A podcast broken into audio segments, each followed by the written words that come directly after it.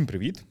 10 жовтня у нас буде річниця масштабних обстрілів енергоінфраструктури України, яка мала якраз на меті залишити українців без світла і загнати нас в блекаут.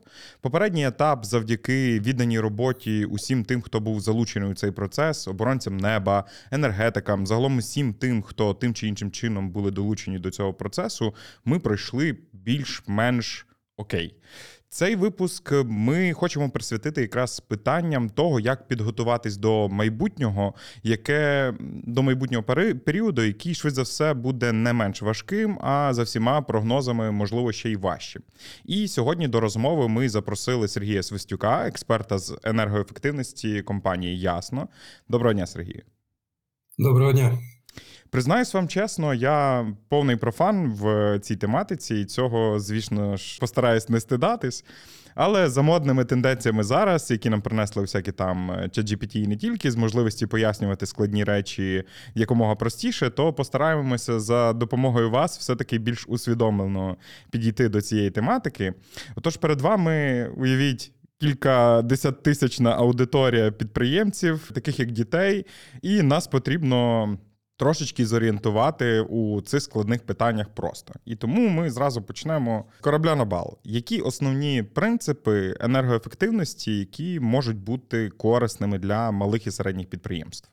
Та принципів, принцип, принципів, в принципі, небагато. Вибачте за каламбур такий, але я хотів би розпочати з того, що на наше щастя з вами і на щастя нашої держави Україна, малі та середні бізнеси вже не, не є профанами в напрямку енергоефективності, тому що на сьогоднішній день виживають ті, хто якраз бореться не тільки за якість своєї продукції, там певної якої випускає, але й на те, щоб споживати менше енергії, тому що енергія це ставимо знак дорівнює гроші, гроші, які впливають на вартість продукції, тобто на собівартість і відповідно ціни на ринку, конкурентність і так далі.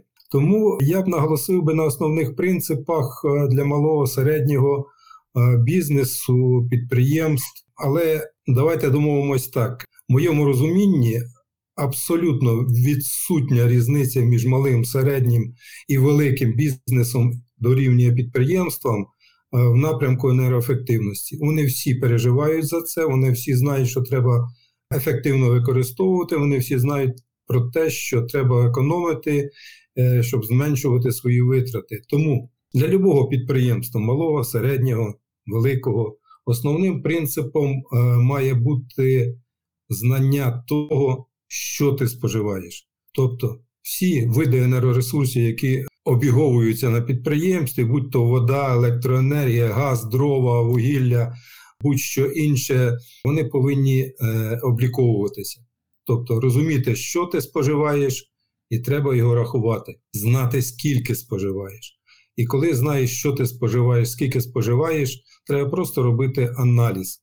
Аналіз того, наскільки воно ефективно використовується. Коли будеш мати оці показники, що, скільки і як ефективно, то хочеш, не хочеш, а виживаючи в ринкових умовах, будеш шукати шлях. А що зробити для того, щоб е, скоротити це споживання? Що зробити для того, що у критичних ситуаціях таких як відключення світла, перебої з постачанням там природного газу, наприклад. Які альтернативи робити, щоб не зупинилося виробництво? Тому що простої це це збитковість. Дуже дорого, Тому, дуже дорого. Да, Основні принципи якраз оце: що ти споживаєш, скільки ти споживаєш, наскільки ефективно споживаєш, і що зробити для того, щоб зменшити споживання енергоносіїв. На мою думку, це основне. Ми зрозуміли, що облік наше все, як завжди. Ну, якщо ми вже обліковуємо купу різних речей, то напевно те, що приносить нам енергію, це обов'язковий чинник, бо яким чином по-іншому рахувати собі вартість. Це там, скажімо так, елементарна історія. Які все ж таки тоді кроки конкретні може те чи інше підприємство? Я розумію, що напевно від малого до великого це питання тільки масштабу, там кількості лампочок і купи інших е, речей, які стосуються якраз енергоспоживання того чи, чи іншого підприємства. Тому які конкретні кроки може підприємство прийняти, щоб якраз зменшити споживати е, зменшити споживання енергії, і відповідно приве- що приведе до вар... зменшення вартості енергетичних витрат. Я абсолютно з вами погоджуюся, що вже в принципі немає різниці, що ти контролюєш по споживанню 10 лампочок чи 1000 лампочок, а, чи один станок, чи тисячу станків, любих, любого обладнання. Принцип є е, в тому, що ти контролюєш. Тому конкретні кроки я б е, розглядав з точки зору того, що на сьогоднішній день вже практично ну, весь світ знає, да, і ми вже е, говорили неодноразово із своїми е, партнерами, з своїми замовниками, своїми підрядниками на малих, середніх, великих підприємствах. Шановні, комерційний облік це дуже добре. Він є у всіх, тому що за нього всі платять живі гроші. Але є таке ще розуміння, як технічний облік. Тому кроки, які от е, я завжди озвучую, потратьте гроші на організацію системи технічного контролю за споживанням. Іншими словами, кожний окремий вузол найбільш енергозатратний, будь-то лінія, конвеєр, окремий станок, щоб він мав свої, свій лічильник для внутрішнього контролю за його споживанням, для майбутнього аналізу в цілому по підприємству, як, яку частку він займає, даний окремий. Якщо максимально буде можливо використано на підприємстві е, обладнання технічним обліком всього виробництва, тобто тоді людям, які будуть відповідати за ефективне використання енергії, дуже просто буде аналізувати, робити висновки, шукати вузькі місця, на що звертати увагу, і приймати рішення, доповідати керівництву про найбільш ефективне використання інвестицій в той чи інший вузол, той чи інший прилад, станок, який дозволить зменшити енергоспоживання конкретно по ньому і в цілому по підприємству. Як це все організувати? Дуже просто. У багатьох уже на слуху є особливо великі системи енергетменеджменту. Тобто, ми вже особливо ті підприємства, е, в яких випускається харчова продукція, да, е, там вже звикли до певних міжнародних стандартів щодо якості е, продукції, яка випускається. Аналогічно, це є стандарт е, щодо ефективності використання енергії на підприємстві. Він називається, е, має нумерацію да, ISO 50001 система енергетичного менеджменту. Отам описано все, як, що, які кроки, е, які документи, які дії, які обов'язки е, на будь-якому підприємстві, незалежно від його розмірів, е, мають бути організовані, щоб ефективно використалася енергія. ISO 50001 система енергетичного менеджменту, вони воно е, цей стандарт е, він передбачає не обов'язкову сертифікацію, це керівництво до дії. Але от якщо підприємство малого, середнього, великого бізнесу буде мати бажання або можливість виходу на міжнародний ринок, от тоді вони е, будуть сертифікуватися і обов'язково впроваджувати офіційно, отримувати сертифікати і так далі. Але маючи, читаючи цей документ, е, персонал, який відповідає за споживання енергії на будь-якому підприємстві, він е, ну якби це методичка його, що робити. А наступним кроком може бути або має бути обов'язково це використання по можливості альтернативних джерел енергії. Звичайно, що говорячи про альтернативні джерела, ми звикли говорити про електричну енергію. А якраз ті блекаути, відключення і поставили питання виживання підприємств у ці періоди. Тому що збій у виробництві це зупинення технологічного процесу. Бувають випадки, коли щоб по-новому запустити лінію, це дуже великі енергетичні затрати потрібно прикласти. Тому, маючи альтернативні джерела у вигляді генераторів, да, в першу чергу, електроенергії, підприємства, я думаю, ну майже всі на сьогоднішній день вже забезпечили себе цими приладами. Але, як завжди, є але. Недаром я сказав, що зараз ми звикли до того, що говорячи про альтернативні джерела, всі звертають увагу на електроенергію. Як правило, встановлюють дизель-генератори, рідше там бензинові генератори різної потужності, які там потрібні для безп- забезпечення виживання. але дуже рідко хто звертає увагу на те, що поряд із виробництвом електроенергії е, є генератори, які можуть е, забезпечувати не тільки електроенергію, а і теплом. Тобто це один і той же прилад, він виробляє електричну енергію, скільки потрібно, і забезпечує тепловою енергією. Для чого? Для технологічних процесів, для санітарно-побутових потреб, для будь-яких. І от коли є е, поєднання потреби теплової енергії і електроенергії приблизно в однакових співвідношеннях, то якраз непоганим, я б сказав би, кроком щодо поліпшення енергоефективності і зменшення споживання енергії, які закуповуються зовні за гроші, було б використання цих пристроїв. Ці пристрої називаються когенерацією, когенераційні машини. Тобто вони виробляють тепло, вони виробляють електроенергію. Звичайно, що є підприємства бізнесу, які мають біологічні відходи від своєї продукції. Для прикладу, можемо взяти ту саму птахофабрику, де вирощуються кури, е, де є послід, е, і ці відходи, на жаль, часто викидаються там, ну, виносяться на поля, як добрива і так далі. Але це постійне джерело біогазу. І от е, на тих підприємствах, де це є, дуже було б доречним для нього, для цього підприємства, використання якраз ну, побудова певних установок для переробки е, цих відходів, отримання біогазу. І якраз тут якраз доповнення до біогазу була б та попередня когенерація, про яку я говорив. Вона ж і може виробляти електроенергію і тепло на власні потреби. Тобто е, це конкретний крок, який багато хто вже реалізував, і багато хто вже цікавиться. На даний час у нас е, декілька проєктів у розробці, якраз по когенерації і по запитах по біогазу, плюс когенерація. Це реально, це життя заставило просто. Е, наступне, Наступним кроком, в принципі, є те, що от говорили попередньому питанню, модернізація найбільш затратного. Тобто, коли проводиться моніторинг, аналіз, знаходяться найбільш затратні ділянки е, виробництва, і тоді всі зусилля якраз направляються туди, де найбільш витрачається, наприклад, електричної енергії, або та природного газу, або води, або ще щось там.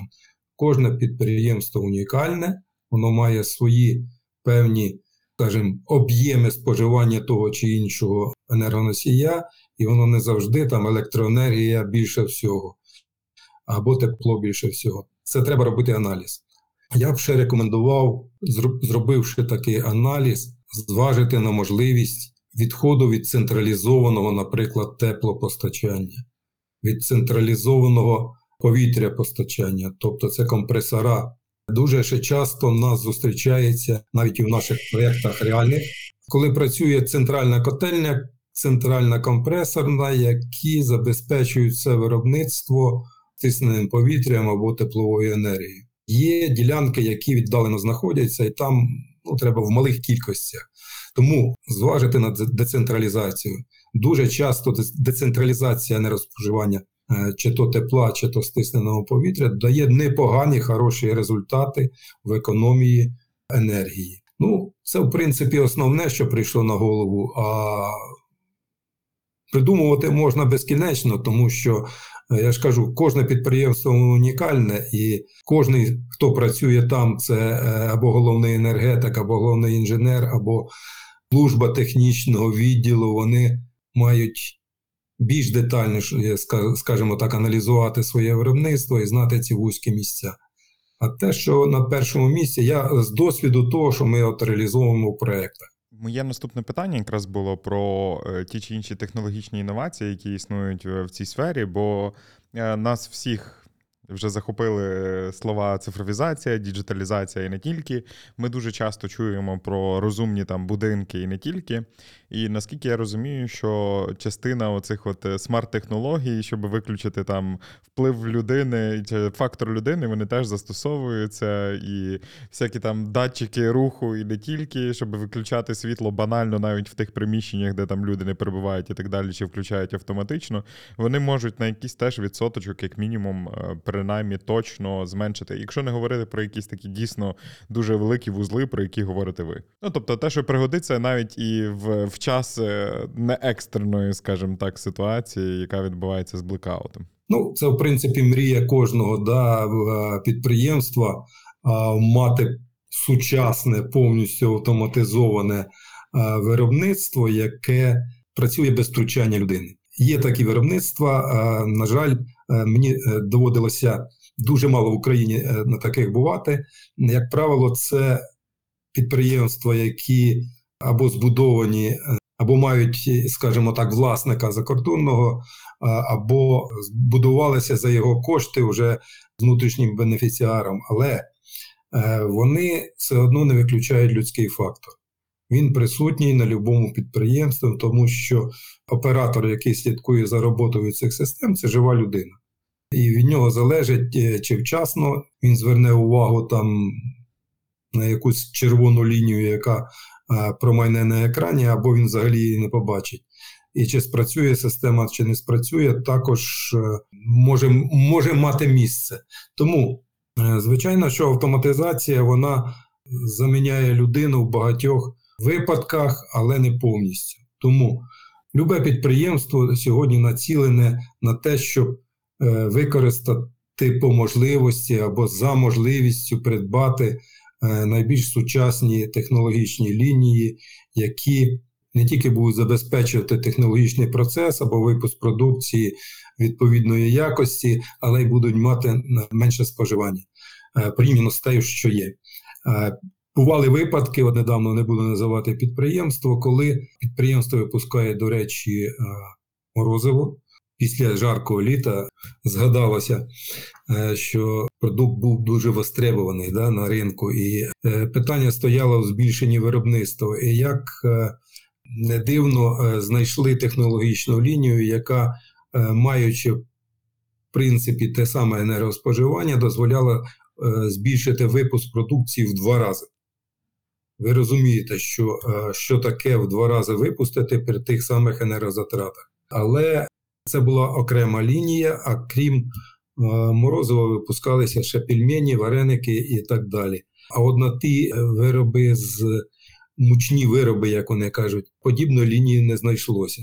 Тому питання постало все одно в тому, щоб збільшити виробництво морозива в два рази. А оскільки виробництво буде працювати вже не одну, а в дві зміни, то е, можливо і збільшити виробництво пельменів, вареників, е, голубців і так далі, також в два рази.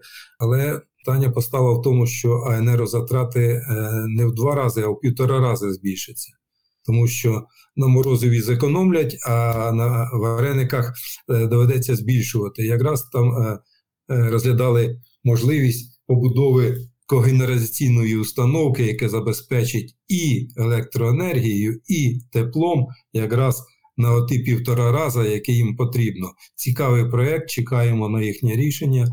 Тому от такі інновації вони ходять поруч. Вони е, поряд із новими лініями, е, поряд з автоматизацією виробництва, і тут же ж виникає е, можливість реалізації альтернативних джерел енергопостачання, те, що я навів на прикладі когенерація, електроенергія плюс тепло. А навіть там бу, була можливість, оскільки холодильні машини, то використати ще й три генерації. Тобто ще до тепла додається холод. Але, на жаль, холод, який виробляє тригенерація, він не тієї температури, яка потрібна їм для холодильних камер. Тому це питання поки відпало, я підкреслюю, поки. Е, В майбутньому до нього можливо повернемося.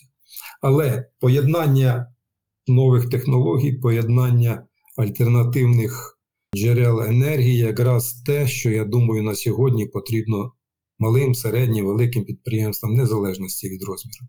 Ну, якщо чесно, я думаю, що після е, цих слів ми точно поліземо читати більше по когенерації, тригенерації не тільки, бо, якщо чесно, для мене це там якесь маленьке відкриття. Але це якраз для того і зроблений цей випуск, е, щоб ми більше були освіченими в цьому напрямку. Так як ви говорили попередньо, ті люди, які знайомі з харчовою промисловістю, вони дуже добре розуміють е, про питання сертифікації не тільки. Е, Я, як людина, який, скажімо так, точно не чуже історія з хаспом, якраз з системою сертифікації харчової безпеки. Я дуже розумію добре, яким чином впроваджується це на підприємстві. Там є головний технолог, який за все відповідає, і без нього це виробництво не буде відповідати точно. І тут питання: а що робити в випадку, якщо ти маленьке і середнє підприємство, е, якому ну просто окремо тримати людину, яка буде відповідати за вашу енергоефективність, напевно, не так ефективно. Та? Хто має відповідати якраз на е, ну, з вашого досвіду на якихось там середніх і малих підприємствах, якраз за цю енергоефективність? Власник, чи це має бути якась стороння людина, яка е, займається вашою електрикою, ну, якісь там електрики і так далі. Тобто, яким чином організувати цей процес?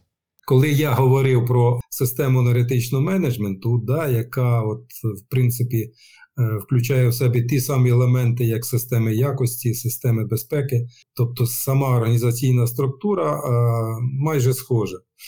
А то коли на е, будь-якому виробництві є інженер з техніки безпеки, скажімо, який відповідає за безпеку праці, є інженер з якості продукції, який контролює або да, або головний технолог, який відповідає за якість продукції. Аналогічно, е, що стосується системи енергоспоживання підприємства, я би рекомендував все-таки мати окрему людину.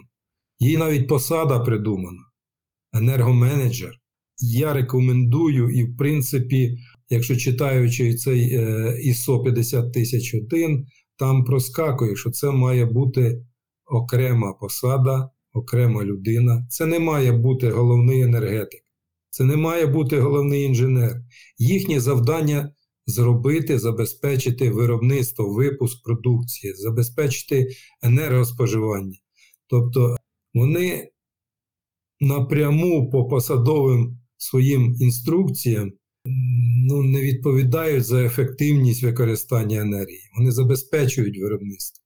А от посада енергоменеджера, вона якраз е, повинна включати в себе контроль за кількістю і якістю використання енергоносії, тобто ефективністю використання. Оте ті два слова, які часто ми чуємо в спілкуванні енергозбереження і енергоефективність для деяких людей, в основному це е, мало посвячених в ці питання, це синоніми. Але це різні речі. Енергозбереження це зберігаємо енергію, а ефективність енергетична це наскільки ефективно ми її використовуємо. Якщо їх поєднати, зберігати і ефективно використовувати, це є максимальне задоволення для любого виробництва, для любого керівника, що в нього на підприємстві є і збереження, і ефективне використання. Тому я за те, щоб це була окрема людина. Більше за те, любі закупки, любі рішення щодо придбання того чи іншого верстата, обладнання, навіть лампочки вони не повинні прийматися без рішення цього енергоменеджера, цієї людини, яка скаже генеральному директору: так, це дійсно енергоефективне обладнання. Давайте його купувати. Не тому, що воно на ринку коштує дешевше за всіх, а тому, що воно споживає найменше енергії. Тому Ну, я не знаю, чи відповів на ваше питання, але Ні, я, це, це, це навпаки дуже добре відповідь на це питання, тому що якщо навіть в когось постають питання стосовно того, ну де мені взяти там е, кошти на е, зарплату такої людини, ну якщо вона правильно виконує свою роботу, то у вас з'являться багато вільних коштів, і ви точно зможете заплатити цій людині в рази. Особливо знаючи, що взагалі в теорії е, в нас там були попередні випуски стосовно там лін виробництва і не тільки оцінки, що середні втрати завжди на якомусь тому чи іншому вузлі вони 90%. Тому при, при енергоефективності, навіть якщо якихось там 10, 20, 30, 40, а інколи, напевно, і всі 90 можна прибрати, то впевнений, що кошти на безпосередньо таку людину в штаті в людей точно знайдуться. Я думаю, що у вас такі приклади точно були. Ну, якщо говорити про підприємства групи Метінвест Холдінг, да, міг то в нас практично всі підприємства тестовані і сертифіковані на систему енергетичної, енергетичного менеджменту.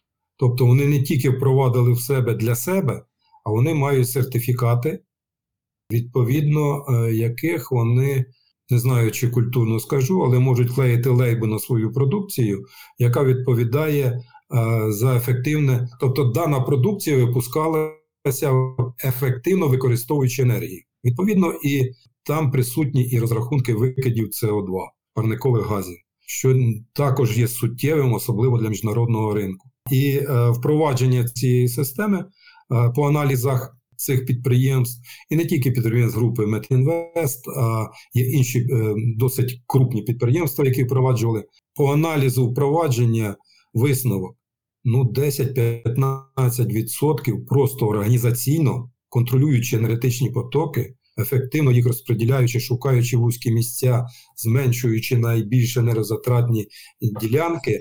А от е, ефект 10-15%. Більше того, спочатку це було там одна-два людина, які займалися даним питанням. Керівництво е, компанії, розуміючи, що ефективність від їх роботи дозволяє збільшити штат і розширити е, зони впливу або контролю за енергоспоживанням, воно створює цілі відділи і залишає їх на самоокупності. Тобто відсоток від економії йде на зарплату, на заохочення цього персоналу. Дуже важливим кроком в даному напрямку є те, що залучаються не е, не тільки люди, да, які були, для яких були створені посади енергоменеджера, створюючи відповідну політику енергоефективності на підприємстві, до економії енергоресурсів залучаються всі працівники підприємства. Від прибиральниці до генерального директора. А ви можете розповісти якраз, яким чином це впроваджується? Тому що в харчовому виробництві дуже зрозуміло, там є критичні точки, і по критичних точках розписуються як будь-які практично історії, якісь там бізнес-процеси. До цього є певні інструкції. Люди повинні їх дотримуватися, якийсь там крок за кроком. Тут та ж сама ситуація, та ж сама логіка зберігається. Просто для кожної людини є там певна інструкція стосовно того, як їм бути максимально долученим до енергоефекти... до політики енергоефективності діяльності підприємства, так? В тому числі, в тому числі є посадові інструкції, які описують обов'язки щодо вчасного зупинки станка, вчасного виключення світла, контролю за тим, що пішов додому і виключив, прийшов на роботу не раніше, чи там за півгодини включив і так далі. Але крім цього, кожен працівник підприємства він може давати свої пропозиції щодо зменшення енергоспоживання. Наприклад, в компанії ДТЕК свого часу дуже популярною була програма по якраз е, знаходженню таких проєктів. Продовжуючи про свого часу е, чудовий проєкт компанія групи ДТЕК, це був проєкт, який називався Безперервні поліпшення, приблизно так перекладається, майже дослівно, де на кожному підприємстві були розвішені скриньки, куди майже анонімно. да, камери не стояли, люди вносили ідеї е, від того, що е, що вони придумують.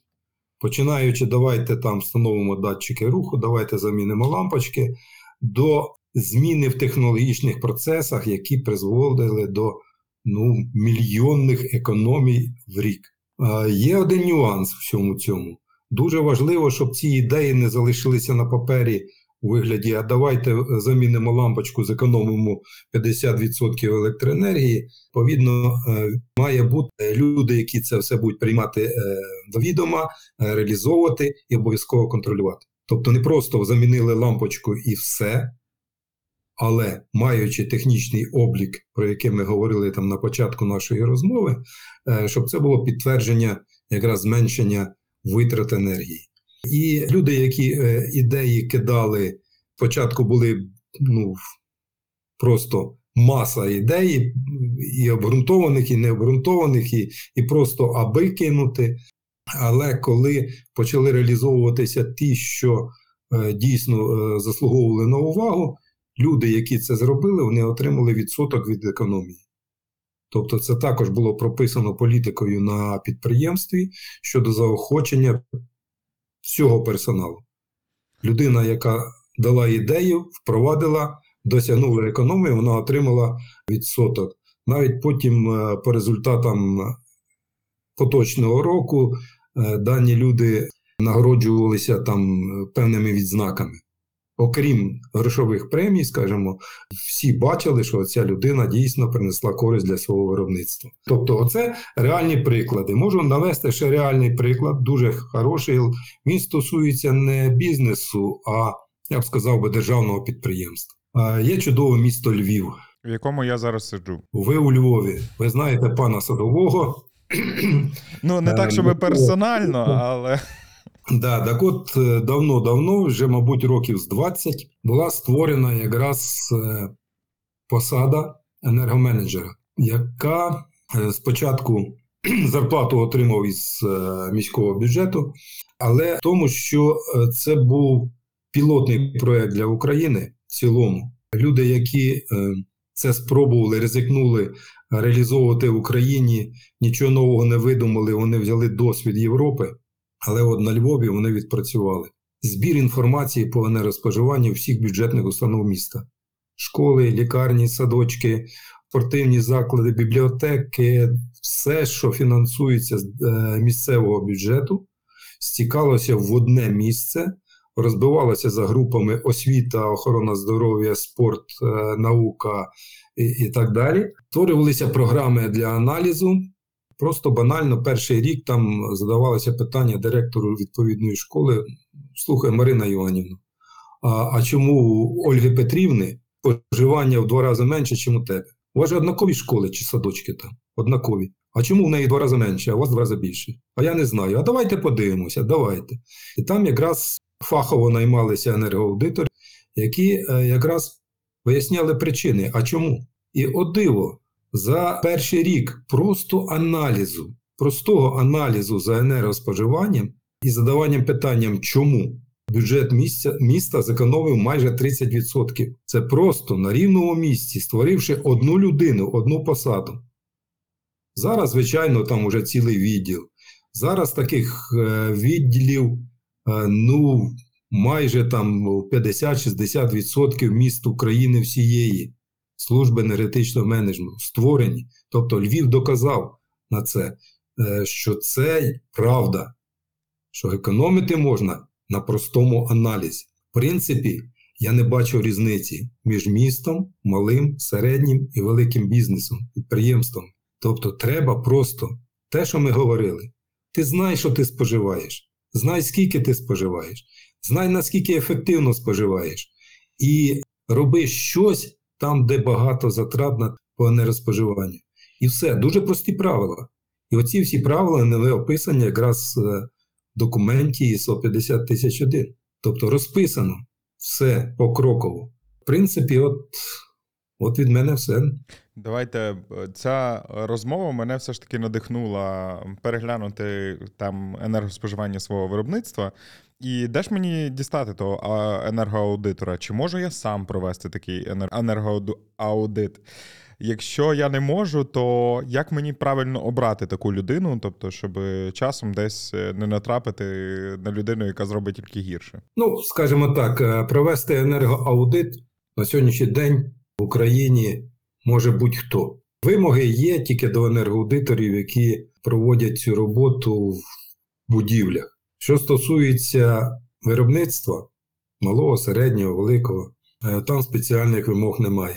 Тобто, любе підприємство, будь-який власник е, на свій розсуд, на свій ризик може або сам робити, або залучати будь-кого. І тут його право вже вимагати досвід, вимагати якісь відповідні е, підтвердження виконаних робіт, можливо, якісь сертифікати навіть для будівель, якщо є. Тому люди, які працюють на конкретному підприємстві, вони можуть самостійно, якщо у них вистачає фаху, досвіду. В принципі, нічого ж такого страшного немає. От і принципи, про які ми говорили, визначити, що споживаєш, скільки споживаєш, наскільки ефективно, і потім розробити заходи по поліпшенню нерозпоживання. Іншими словами, е, буде скільки споживали, заходи будуть, буде визначено вартість, буде пораховано техніко-економічне обґрунтування. Оце вже є готовий звіт з енергоаудиту. Якої якості це інше питання. Але це є звіт з енергоаудиту. Як його оформлять, ну, можливо, для даного підприємства буде достатньо у вигляді одної таблички з Excel, де буде зведено це все на одну сторінку і буде показано директору персоналом, який працює. Це чудово. Це якраз той енергоменеджер, який або призначений, або мріє бути призначений на підприємстві, зробивши таку роботу, він покаже, що можна робити, що треба робити на цьому підприємстві. Якщо ж такої людини не знайдеться, тоді, будь ласка, або даючи запити на те, що відповість Google пошуковику, ви отримаєте там комерційні пропозиції, на які і ми, і наша компанія, і я в тому числі даємо відповіді, тому що запити приходять. Тому що ну видно, що підприємство чи клієнт, чи е, е, вони шукають вихід із того становища, щоб зменшити енергоспоживання. А друге, це, звісно, поради поради там е, своїх колег. Е, є спілки там хлібопекарів, є спілки молочників, е, будь-яких інші будівельні матеріали, машинобудування, які просто діляться інформацією, а в мене проводили ті-то, ті-то, ті-то. Ну і як? Там, ви знаєте, написали стільки, що я не знаю, як його зробити. А, Ну, будь ласка, обирайте ту саму компанію. А що дало компаніям якраз проходження такого аудиту? підприємствам це дало дорожню карту. Принаймні, якось побудувалася якась структура дій. А що робити в першу чергу, а що в другу, а що в третю. А на що в нас є свої гроші, а що взяти кредит, а можливо, і шукати інші варіанти. Інші варіанти ми, як енергосервісна компанія, завжди говоримо про них і е, рекомендували всім. Е, це неросервісні контракти. Я думаю, що це окрема тема розмови. Більш детально про них ви можете почути в розмові з е, іншим паном Сергієм, Сергієм Коваленко, якраз цього компанії ясно, групи компанії ясно. Ми трошечки з ним якраз про цю історію поговорили, і він нас трішки тоді ще ввів е, в всю цю історію. Тому за посиланням в описі до цього подкасту ви можете якраз послухати ще один випуск з е, іншим паном Сергієм, який теж розповідає, яким чином компанія, яка займається займається постачанням енергії, може і вам допомогти зекономити і ще й сама заробити на безпосередньо енергоефективності. Бо ми якраз з ним це е, обговорювали.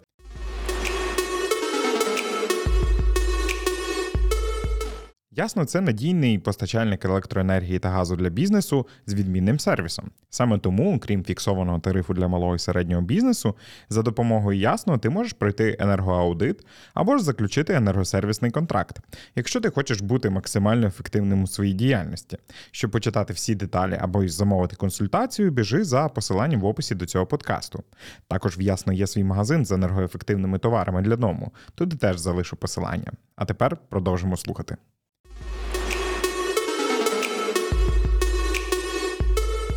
Мене насправді цікавить тут ще така ситуація. Можливо, воно не стосується малих е, підприємств, але всяке може бути. Якраз я хотів вас запитатися. Я розумію, от ми пройшли аудит. В нас є якраз розуміння того, де ми можемо зекономити. Відповідно, є якийсь можливий інвестиційний план, в що нам потрібно вкластися, щоб змінити. І тут постає питання якраз власних джерел відновлювальної енергії. Чи існують в вашій там практиці знову ж таки приклади якихось там малих, можливо, середніх підприємств, які дуже ефективно це використовували і безпосередньо забезпечили більш стабільну роботу в енергозабезпеченні себе? Скажімо так, оскільки в нас є специфіка роботи, е, наші клієнти є ті, які заключ... Е, підписують з нами енергосервісні контракти, е, про які пан Коваленко ви кажете, розказав. А ми безпосередньо займаємося якраз такими проектами.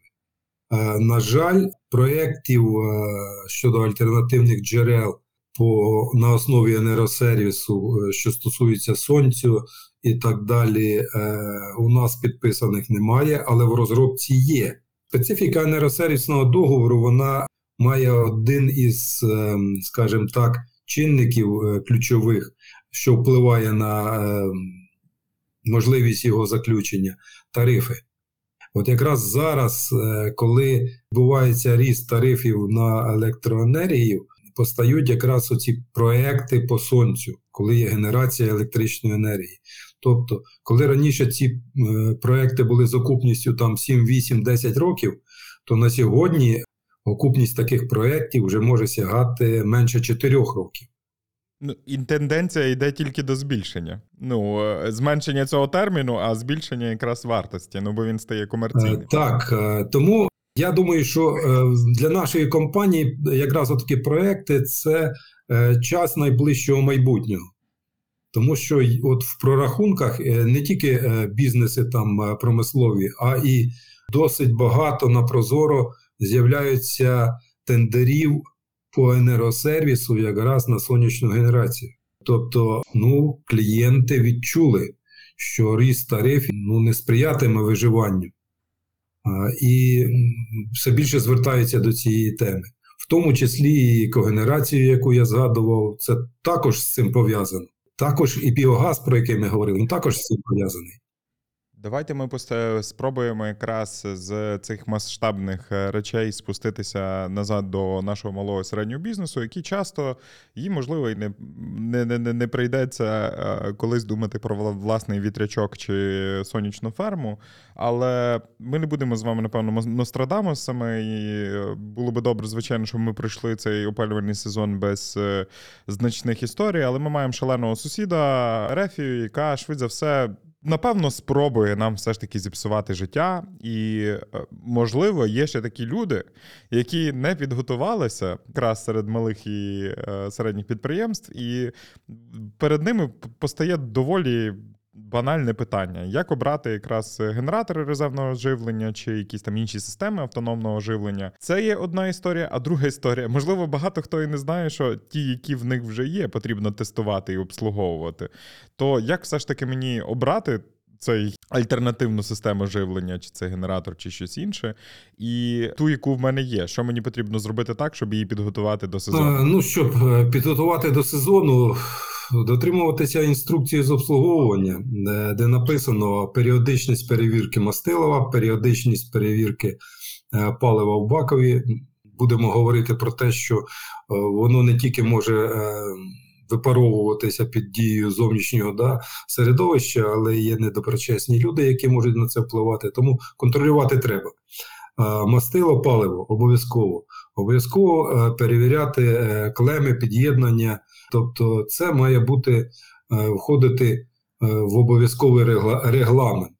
Тобто, не просто купили оцей е, предмет, який теоретично має вас забезпечити там енергію, але, будь ласка, до кожної електростанції є регламент проведення робіт і періодичність проведення робіт.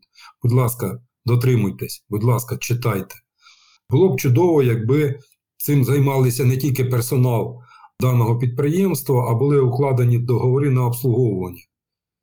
Є професіонали, є укладений договір, і вони контролюють і періодичність, і постачання мастила, і заміну там, е, не дай Бог, вийде з ладу якийсь, якась запчастина, е, щоб вчасно замінити. Тобто, е, на нашу точку зору, принаймні в наших договорах, ми такі окремі договори на обслуговування заключаємо. І в нас менше болить голова, і в наших замовників також, тому що е, ну, це досить серйозні речі. Е, Якщо е, ще на сьогодні ніхто, або ніхто, або певні да, там, да, резервні джерела, я б рекомендував би звертати увагу на надійних виробників. Але це не значить, що надійний виробник, наприклад, не будемо говорити про назву певних виробників, да, а будемо говорити про те, що разом із надійним виробником, е, з гарним обладнанням, потрібно аналізувати постачальника. Не завжди виробник є постачальником. На жаль, ми мали справу минулого року, десь в листопаді місяці, е, ми мали заключити контракт, е, енергосервісний контракт на е, одному з підприємств е, фармацевтичної галузі в Києві на встановлення там енергоефективного обладнання да, або модернізації їхньої системи. І ми просто банально не підписали цей контракт, тому що підприємство мало закупити якраз ці резервні джерела енергопостачання, і фірму гарно вибрали. І е, виробника я маю на увазі. Виробник гарний був все. А от постачальник їм на силу поставив обладнання майже в березні наступного року. І от е, да, тому оце рекомендація. Надійний виробник не значить надійний постачальник. Рекомендація: аналізуйте, надійний виробник дорівнює надійний постачальник обладнання. Ну а по наступному, яке обладнання якої потужності, ну це вже справа енергетика. Ідіть, робіть аудит, щоб розуміти, що відбувається. Ну просто я навіть з власного досвіду якісь такі дрібні речі, коли в знайомих е, вони просто не враховували там якусь там пускову потужність, вирішили е, якраз зекономити, а потім не можуть нічого включити, бо не врахували якраз такий показник, бо вирішили, що вони можуть самостійно зробити енергоаудит і зрозуміти, скільки їм потрібно для запуску тої чи іншої, наприклад, пічки, яка запускається тільки при 11 кВт, а потім споживає 3. І можеш купувати скільки хочеш е, тих генераторів на 3 кВт, але ти пічку просто не запустиш. Не запустиш, да, тому що є пускові токи, які ем, генератор не забезпечить для е, запуску обладнання. Тому я кажу, тут е, якраз аналіз головного енергетика, головного інженера на те, яке обладнання треба, під яку потужність. І тут е, питання буде стояти, е, чи забезпечити виробництво повністю в базовому режимі для випуску продукції, або мінімально для підтримання там, щоб не зупинилася лінія. На жаль, мали е, попередній період, коли ну, досить тривалі були періоди в перебоях з енергозабезпеченням.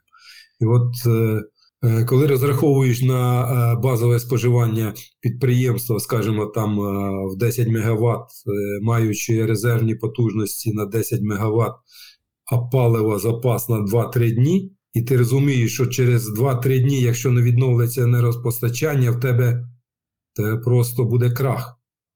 Крах виробництва, зупиниться все. Тому отут якраз аналіз підприємства, якої потужності, в якому номіналі має забезпечити виживання дане підприємство, чи то в базовому, чи то в мінімальних якихось режимах. Тобто це розрахунок, який якраз буде слугувати для того, яке обладнання, якої потужності треба собі закупити. Ну і обов'язково треба враховувати те, щоб обладнання могло працювати паралельно з мережею.